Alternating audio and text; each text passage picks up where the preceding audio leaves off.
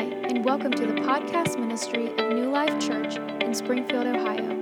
We hope that the transformative truths of God's Word impact, challenge, and bless you. How important it is to have the set cornerstone. Jesus Christ is that chief cornerstone, and you got to be perfectly aligned with Him, right? Uh, and, and you, you have to understand who he is. You have to build everything on him. And uh, even the smallest variance, and you know, once we kind of step outside and do it our way, go a different way than what the word teaches us, it can be so detrimental. Maybe not today, maybe not tomorrow, but in the generation to come or in your life later on, the, uh, the dividends that it pays. You can start out a little bit off and then wind up missing heaven's gates. Amen? It's true. And that's why. Um, that's why we need to build our life on the cornerstone. We need to get it set. We need to get aligned with it. It's not off. In any place where there's a divergence, we're off. Amen? Amen. So um, I want to talk about something today, um, or this evening. One of the chief cornerstones of his church is a it, it's, it's a doctrine it's a concept it's a, a it, it's something of extreme importance and it is the inerrancy of Scripture. Amen. Some of you are not super familiar with the terminology, so uh, for those of you who are, then you know, praise God. We want to kind of reinforce and discuss a little bit, go into the Word. For those of you who are, who are not, um, I want to discuss the inerrancy of Scripture. That means that the Scripture is true, all of it. It's given from God right? It, it, comes from the Word of God, or the Word of God comes from Him, comes from uh, lots of different authors, lots of different times. You know, there's uh, you know a large span, and it's all in agreement. And the structural integrity of our faith is based on the inerrancy of Scripture. If you don't believe that, then it's a free for all, right? A given is required. Anybody remember geometry? Yeah, wasn't it horrible? Everybody who liked it? Who liked geometry in school? All right, we got one. You did. All right. Okay. Really? Hey, we got a couple, a couple nerds in here. I like the idea of it. Um, I wasn't necessarily good at it, but like you know the concepts and you know just uh, trying to find out you know the, the the area of a triangle and how to write out you know the theorems and the proofs. You know, it's it was pretty in depth, and uh, some people are better at it than others. Some people just have a natural knack, uh, you know, for geometry for for you know for, for that kind of thinking. It's not really me. I'm more. Uh, I don't know. I, I, I, like I like history. I like art. I like uh, you know. I'm, I'm, not real good at the maths, right? I'm not good at maths. That's not my my strong suit. But I do remember um, how important it was to have a given. Anybody remember that? Writing out your proofs, writing out all your all your stuff. Uh, a given. So it, it, man, I'm glad there's no like math prof. I'm glad Casey's not here because this would be rough. Um, but a given, in order to find, say you want to find out, you know, what kind of triangle it is. Is it an isosceles triangle, which means two long, skinny ones and then one smaller one? So two sides of the triangle um, are equal and the third is not, right? Isosceles triangle. Or um, equilateral triangle, which means it's just a perfect triangle. All three of them have 60 degrees. Um, you know, they're at 60 degree angles, right? So in order to find that, uh, you, you have to start somewhere you have to know something in order to prove other things, right? So you're given, very simply, simply, your given might be like, well, there's three sides of the triangle, okay, that's a given, and two of the angles are 60 degrees. Well, then you know the third one has to be 60 degrees as well. And so you could build a very basic, um, you know, theorem on that. You could, you could, you know, make proofs of that. You have to have a given, though, right? In order to have any kind of dialogue, any kind of understanding, there has to be some kind of given. We have to at least be speaking the same language. We have to be coming from the. We have to have some common understanding in order to build an argument or understanding. Um, the given in script uh, of the Christi- of Christianity is that the Word of God is true you do have to kind of start there right? Uh, and you can you can reason your way to it but in order to really understand christianity in order to really um, you know have a relationship with god uh, you have to you have to assume that the word of god is true. And then you can reason your way to it. You can see how it all fits together. You can prove it but you have to you have to start out with somewhere with faith right? That's the given. Uh, cs lewis talked about this this given in some kind of different in a different kind of terms. He said i believe in Christianity as I believe the sun is risen, not only because I see it, but because by it I see everything else. Does that make any kind of sense? So I, I, believe in God not only because not just because I see God, but because through God everything else lines up. Now I understand. Oh, I see. Now that would make sense. So there is a creator, there is an intelligent designer of the universe. Now that makes it. You have to kind of have a given. Um, you can reason your way to God, you know, backwards, but you kind of have to have it, and then everything else kind of falls into place. Like, okay, that's that's the reason why you know genetic code is as complex. That's the reason why that that's that that's what separates us from animals. That's what gives us worth. True intrinsic value is that there is a creator. So we have to have a given, and it's the Word of God. It's the most vital given in our faith, the inerrancy of Scripture. You can go to the first slide or second slide there. Inerrancy is the doctrine that the Protestant Bible is without error or fault in all its teaching. It's perfect, exempt from error. Scripture in the original manuscripts does not affirm anything that is contrary to fact. So those are all like, you know, different ways of looking at the fact that the Bible is true. And we, we believe the full in the fullness of the Word of God. And e- yeah, even the scriptures where, uh, where it's talking about miracles. Um, you know, some of the some of the founding fathers they they believed they were deists. They believed things to a certain degree. Uh, but then they um, was it uh, it was was it Jefferson? I believe it was Thomas Jefferson who had his own Bible, and he took out all reference to the supernatural and made his own Bible. What a useless piece of, of garbage to just divide up what you what you want to believe or what you have no no difficulty believing. Uh, but still, a lot of people do that, right? You know, we, we pick and choose. But the if if the Bible is true, then all of the Bible is true, right? And if we pick and choose, then it all becomes you know it's all subjective at that point. Um, go to slide number three, please. The Bible has stood the test of time because it is divinely inspired by Almighty God written in ink that cannot be erased by any man, religion, or belief system. Through the many dark ages of man, its glorious promises have survived unchanged. That is because God's word is pure, the beginning and the end. His written word has survived every scratch of the human pen. That is so powerful because uh, we, you know, the Word of God says we have this treasure in earthen vessels. You know, so we understand that whenever, whenever Jesus lives in us, we're still us. We're still not perfect. And so you could say, "Well, I'm looking at you, and you're supposed to have Jesus living in your heart. You're not perfect. I know, I know, but the treasure I have inside is perfect." And people's understanding of the Scripture is not always perfect. Um, you know, and people can even make Bibles that are honestly in error. But the actual manuscript, the, the truth of what God has inspired, is perfect. It's above error, it's above fault, it's infallible. The Word of God.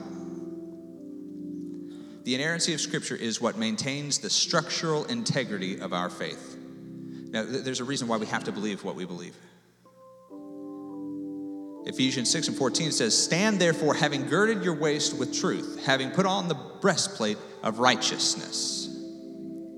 I thought about that because I always thought of all the, you know, in, in Ephesians we read about all the, uh, you know, the, the, whole suit of armor. How many of you have had one of those as a little kid?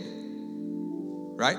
You know, it was like plastic, you know, gray, kind of silvery plastic. You know, they, they made the rounds through Sunday school. I had the sword, I had the helmet, you know, and the, the breastplate, and then like the little shin guards and the belt. Anyone know what I'm talking about? Okay, um, th- those were so much fun. And you know what the lamest part of that costume is? I felt like it was the belt. I mean, give me the sword anytime. The shield was nice too, and I liked the helmet, and I would just run around with those. Uh, the breastplate was not too bad, but, but the belt, I, I never did put that on. And, and he, honestly, in the scriptures, um, you're just like, okay, you know, you got all your feet are shod with it. Well, that's not as cool as some of the other parts of the armor, right? And, and then the, having your loins girt about with truth. Well, in KJV, kind of you know changes the uh, the phrase again, you know, same truth, but it changes like the wording is for loins being girded. Um, it says, um, having your waist gird with truth, having put on the breastplate of righteousness. And so, I, and I begin to think about how important it is to know truth,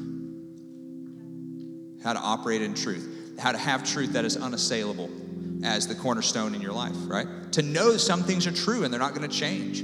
there's so much change. Things and things change quick. I mean, people are uh, you know changing a lot. They're changing definitions. They're changing identities. They're changing truth, and, and they're changing history. It's nice to know that there are some things that don't change. And so I began to think about that. I was like, you know, the, the, how important is the belt, the belt of truth? And I thought that's what holds the whole outfit together. You ladies have you, have to have some certain item maybe you wear with your outfit because it just ties the whole outfit together. You know, I'm, you know what I'm saying? Sure. A little, little, yeah, a little something that brings the whole outfit together. But what holds the outfit together of our faith is knowing that it's true. Knowing that there's truth, that, that, that we don't have to worry about this part you know, not being true, this part not, or maybe this one changing. You got to have the belt. There was a comedian um, who, who was stupid, and, but he made this, this silly joke, and um, but it kind of stuck with me for some weird reason. And he said, um, he said, I noticed the other day that my belt was holding up my pants, but the belt loops of my pants were holding up my belt. And I began to ask myself who the real hero was. I think that's hilarious. right, some of you are like, yeah, who's the real hero around here? And my belt is holding up my pants, but my, my, my pants are holding up my belt. Like, who's the real hero anyway? Truth is the real hero. It's what holds together uh, our understanding of the Word of God, of faith, all the promises that we take advantage of. We're like, okay, we believe faith. We believe in, in salvation. What, how, how, does salvation, how do we not go to hell? We have to believe that salvation can happen. How does it happen? Well, we know that Jesus Christ died. How do we know that we can count on that? Because it's true, because the Word of God is true. The Word of God says so. Uh, the B I B L E.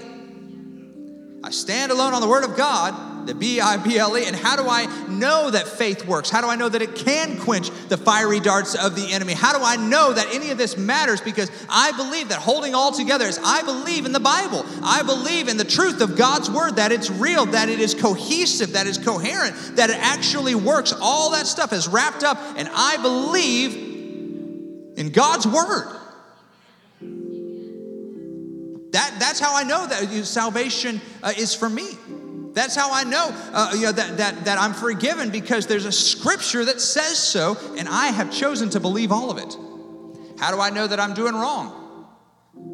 How do I know that the people uh, out in the world, you know, who are trying to educate uh, stupidity into everyone, um, uh, how do I know the difference between right and wrong with this rel- relativistic attitude that everybody seems to have today? Because the Bible says so, and it's still true.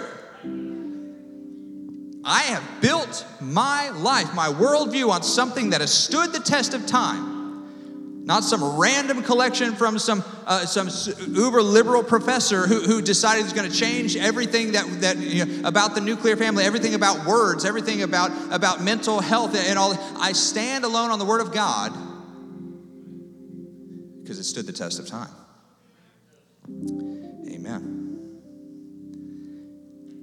The Word of God is inspired. Go to the uh, fourth slide, please. All Scripture is given by inspiration of God and is profitable for doctrine, for reproof, for correction, for instruction in righteousness, that the man of God may be complete, thoroughly equipped for every good work. Amen. Now, where, where does the Word of God come from? I mean, you could you could do weeks and weeks of study and deep delving into uh, that. You know, uh, would that be bibliology? I, you know, kind of like you know, studying you know, where the Word of God. You know, how many authors, what years this when this was written. Um, how many of you are are, you know, sort of familiar, but you could do with a little refreshing. Get, get into it. Study the miracle of the Word of God. It'll build your faith up. 66 books. There are 23,145 verses and many different authors. It includes, it does include some eyewitness accounts, but it's not limited to eyewitness accounts. And together they form the perfectly cohesive doctrine and worldview of Christianity. Trust me, if there was a hole to be found, they'd have found it by now. And there's no document, there's no worldview that has ever stood the test of time like this. Now you say, why? Why are you so worried? Aren't we mostly agreed? You know, why, why do we have to be so dogmatic about, about the Word of God? Why is it such a big focus in this generation to who we are now. Go to the fifth slide there. She's on it tonight. Thank you, sister. Uh, one more.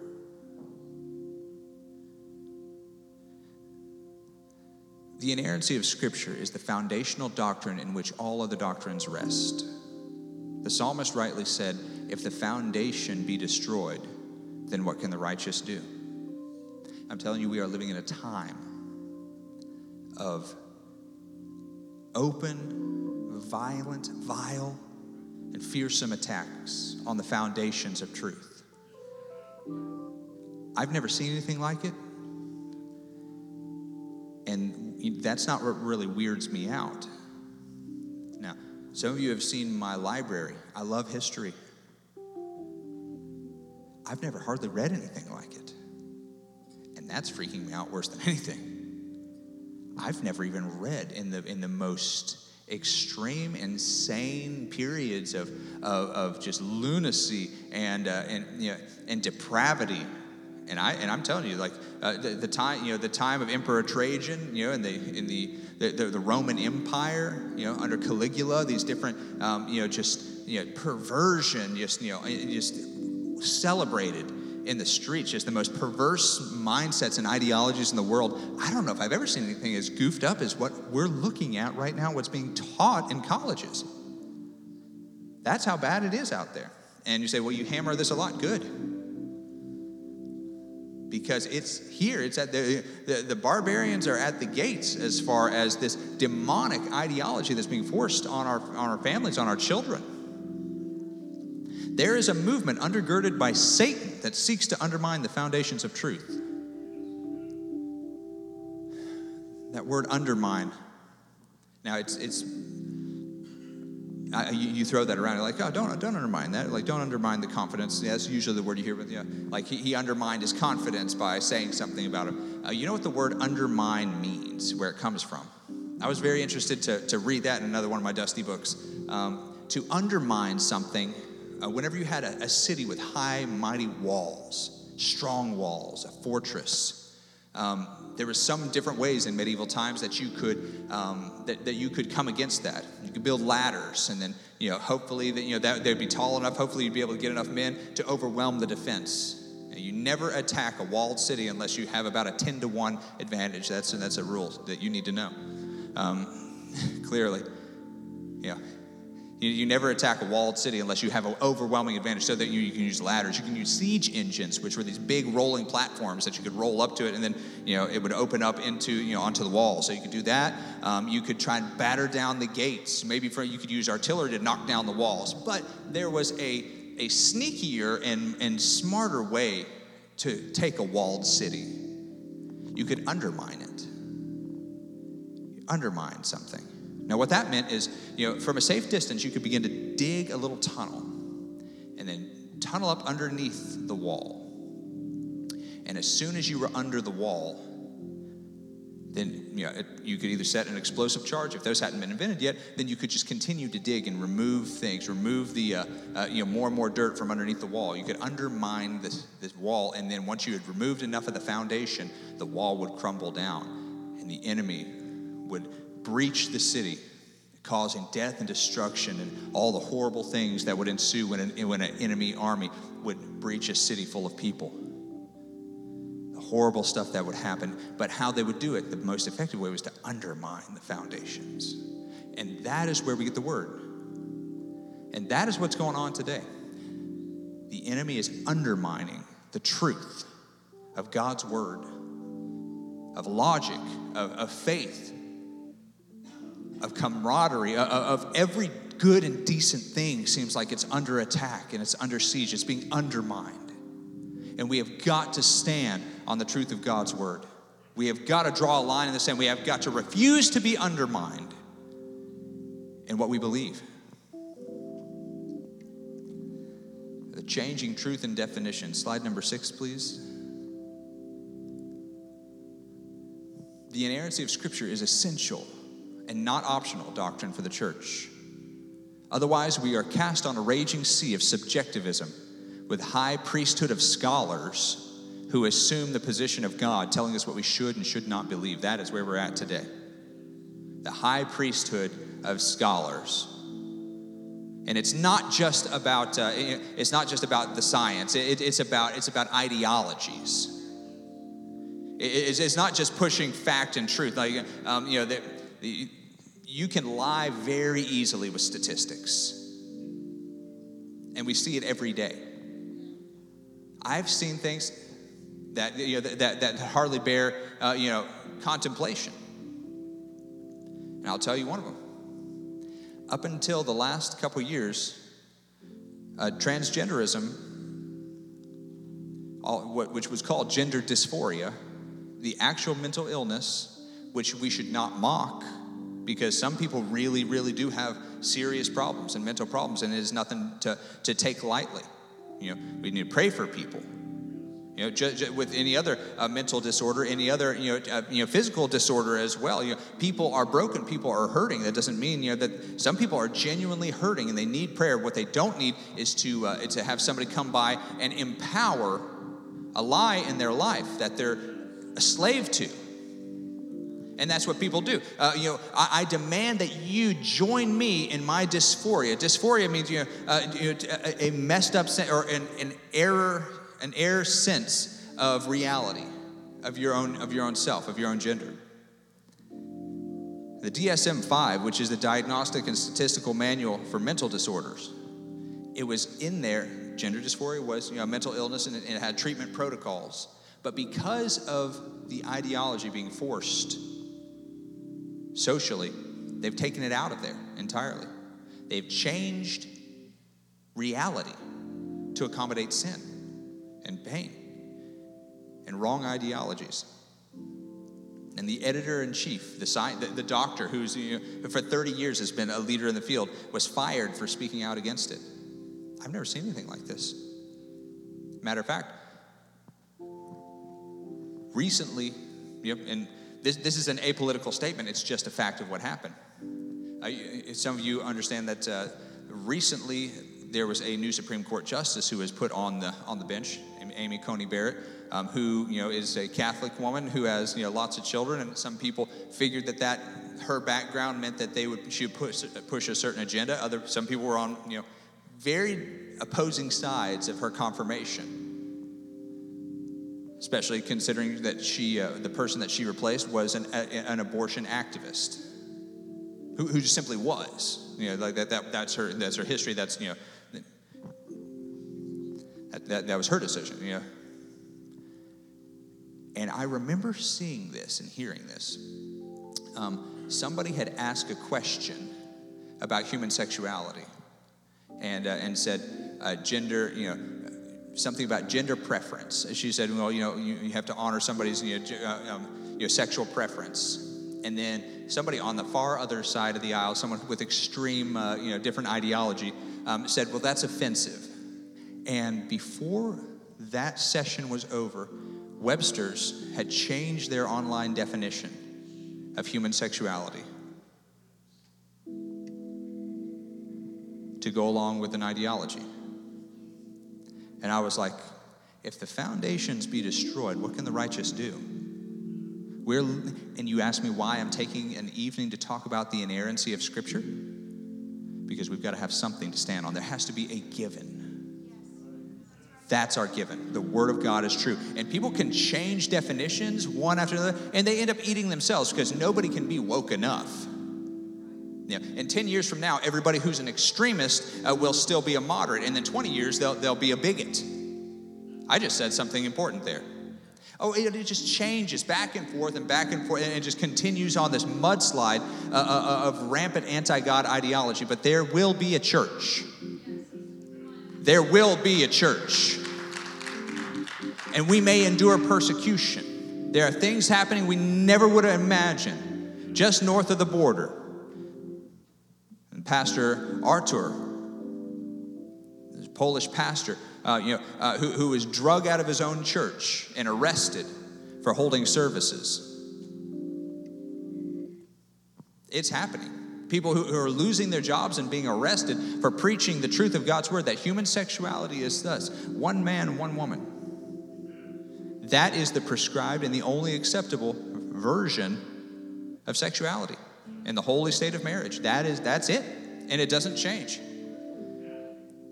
We have a responsibility to posterity, to our children, to not budge one inch, to get the cornerstone right and to maintain the veracity, the truth of God's word in our church, in our lives, in our homes, in our families. What's going to happen 20 years from now? I don't know. But I will promise you this. You want me to give you, you know, I, I painted a bleak picture. You, let me, you want me to give you a good promise? Something encouraging? What has always happened when persecution has come against the church will happen again. The fake church will die, and the real church will grow.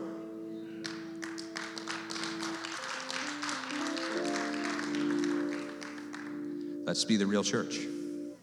Let's align and let's not move.